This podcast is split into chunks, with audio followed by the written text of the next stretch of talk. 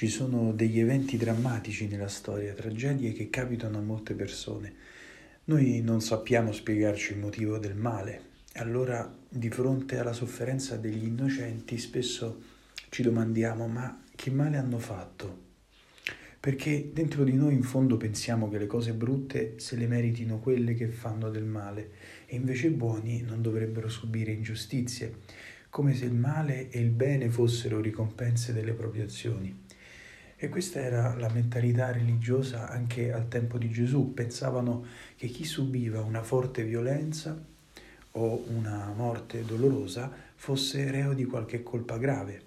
Ma non è così, Dio non gioca a punire e a premiare.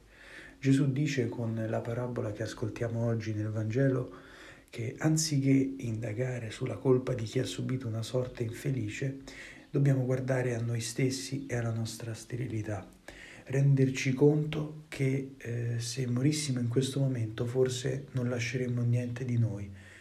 Che frutto abbiamo dato, dobbiamo chiederci. Abbiamo capito che ciò che è vitale non viene da noi stessi, dai nostri sforzi, ma da Gesù Cristo, che concima e si prende cura di noi. Gesù chiede per noi al Padre un altro po' di tempo, per darci la possibilità di convertirci, di tornare a Lui con tutto il cuore e corrispondere a Dio l'amore che Egli ha per noi. Non perdiamo questa occasione.